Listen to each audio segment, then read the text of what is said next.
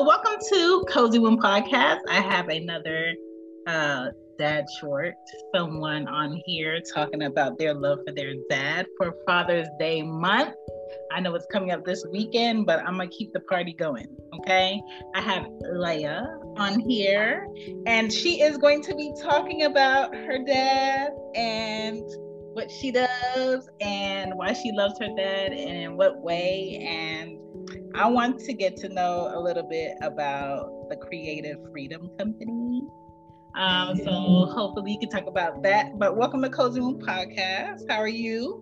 I'm doing good. I'm doing good. Today's a better day. Um, Girl. Girl. I am on a uh, no carb diet uh, prescribed by my doctor, and I don't like her. So yes, that is my struggle. And you know when you're hungry, it's, it's like 10 more degrees hotter. Yes, that is me right now. But anyway, we are here in good health. So um thank you for that. So where are you from? Okay, so that's always a complicated question for me. I say I am from nowhere and everywhere because I am a military kid. So my mother is in the military, or was in the military. She's retired now. So okay. I'm not really from anywhere. I lived in a lot of different places. Um, both of my parents are from Florida.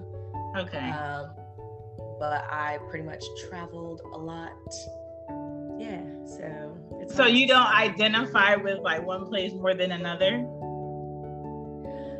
Not really. Mm-hmm. Um, my best friend says I should just go ahead and claim Atlanta. Um, but because I lived the majority of my adult life there, but I'm like, I'm not from there. You know yeah. what I'm saying? I understand Atlanta in a, in a different way than mm-hmm. the people who didn't actually grew up there. So, okay. Yeah. Well, you you don't give me an accent where I where I'll say like, oh, you must be from such and such. So, I um, you know when uh profiles put like where you from and stuff. I usually just put mm-hmm. Earth because um, both of my parents are Jamaican and they they didn't grow up here. And then I lived everywhere along the East Coast. So, mm-hmm. pretty much. I pretty much stayed up on the East Coast. Um, the only time I was on the West Coast was Hawaii, and then came mm. right back. Mm. And that's actually where my dad was born. My dad was born in Hawaii, and my brother was born in Hawaii. Wow. She's from Earth. Okay, she is from Earth. Okay. Yes, I am from this planet. I'm just from here. I okay. am. It's funny because I do say that. I am just a woman of the earth. okay. I like that. All right. So, do you have a family of your own, um, as far as like kids or uh, companion? a fur baby. Fur baby. Okay. I mean, that's safe. That's safer than children, you know. Kudos yes, to you. It's just me and my pup, and we just, you know, traveling and doing our thing. It's okay. with a pup. okay. Could you tell me a little bit about Creative Freedom Company? So it's Creative Freedom Co. Um, and it is a community of people who understand that we need each other to push the world in the way it wants in just a genuine way. And mm-hmm. it's just a community of creators who are creating, asking each other for feedback, um, pouring opportunity into each other. And I'm hoping to develop it into some other spaces. So I can't say just yet. Okay. But, um, and it's really just about creating at the end of the day we as people we are creators. And right. that's just what we do right. um, especially our people. So yes. we create something out of nothing because we can because that's who we are. So why not create a life and a lifestyle and a reality for yourself that mm-hmm. allows you to be free in your own way and so I'm just like, I believe that is possible. Um, I don't understand and I don't believe that there should be any such thing as a starving artist. That makes no sense right. to me. We're creating things, we are putting energy into things, and we are transferring that energy into others. So it should, should really just be that simple. it is that simple. I think society um, and these boxes that they want people to fit in spoil it. But um, when you're creative, we got to change that. Yeah, that's not up to anybody to change. It's just us doing the work. It's, and that's why I say you just have to. It's it's it's. I don't even want to say it's. Well, it is hard. It's hard, but it's simple, and we're here there are other people out there just like you who don't really fit into any necessary labels is because we're beings. We mm-hmm. Want. yeah.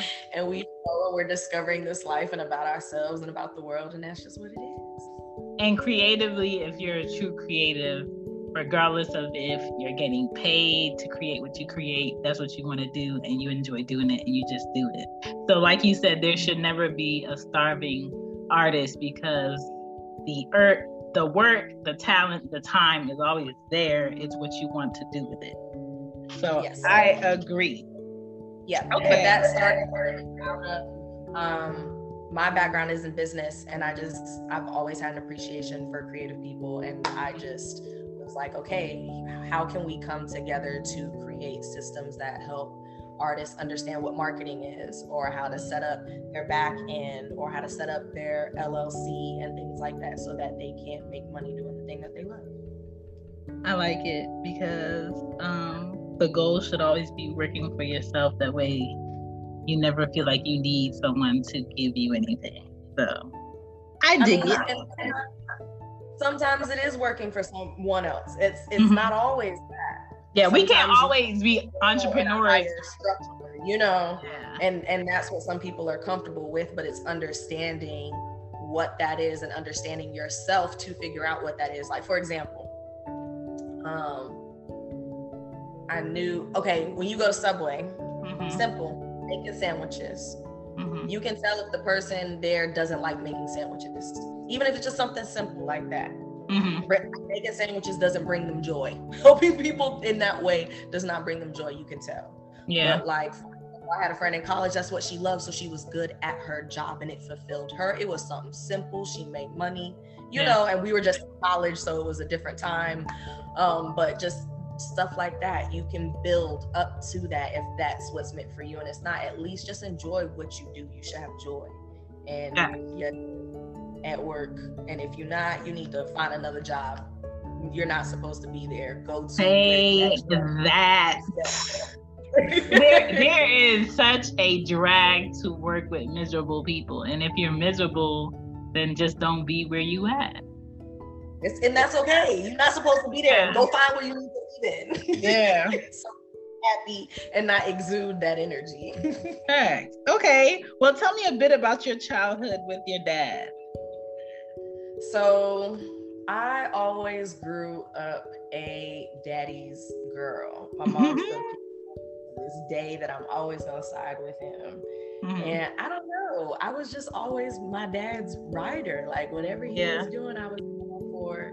Um, I joke and I say I was my dad's first boy because I was rough. Ah. We were rough with each other, but it was fun. Yeah. Um, and it, he's always made me feel stronger and know that I am stronger um, mm-hmm. and that it's easy to be underestimated and that's okay sometimes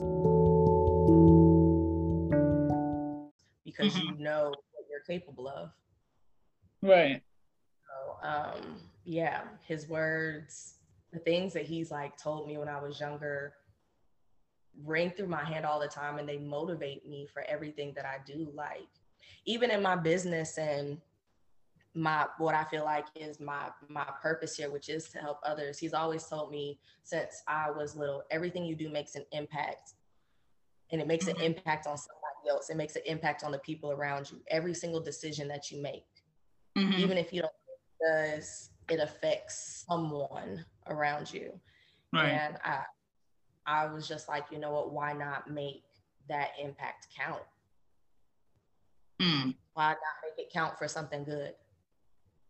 So your dad was a motivator for you. Yes, he he's always been my. He still is. Hmm, that's good. Okay. Um, What is your favorite memory of your dad thus far? Um, I, it's hard to pick one. I can tell you have good ones because there's a smile all over your face.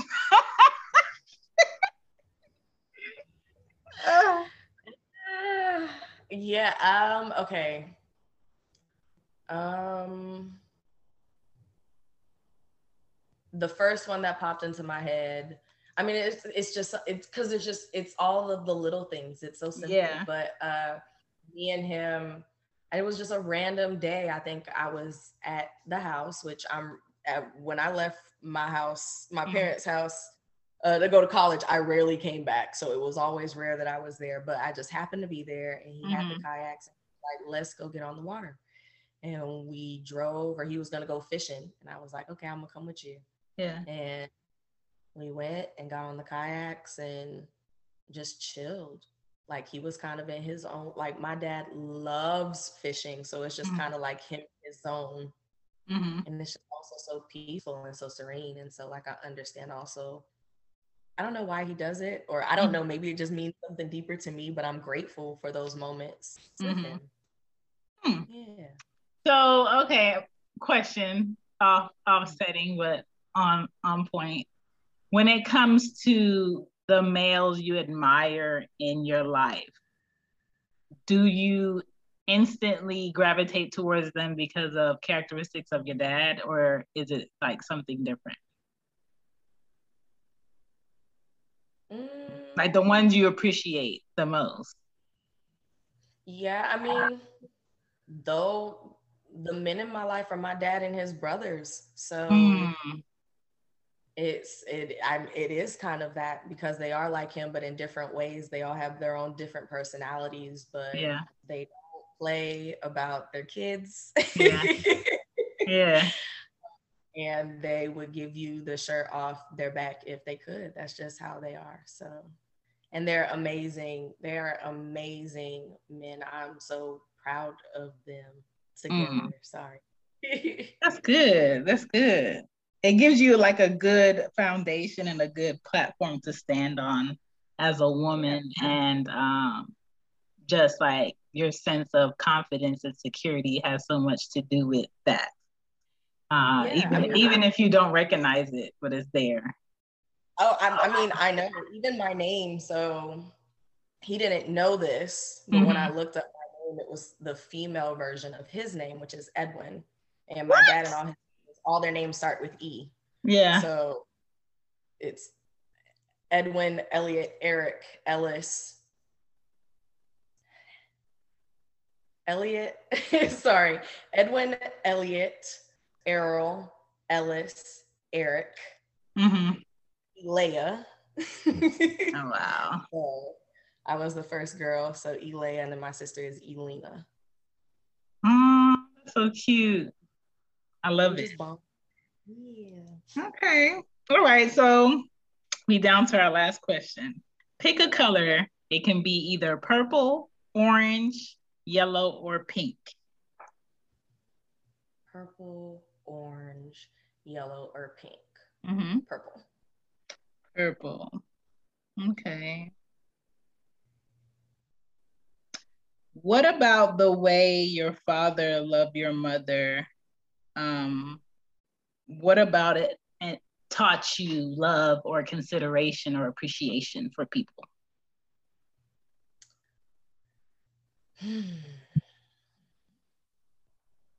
I am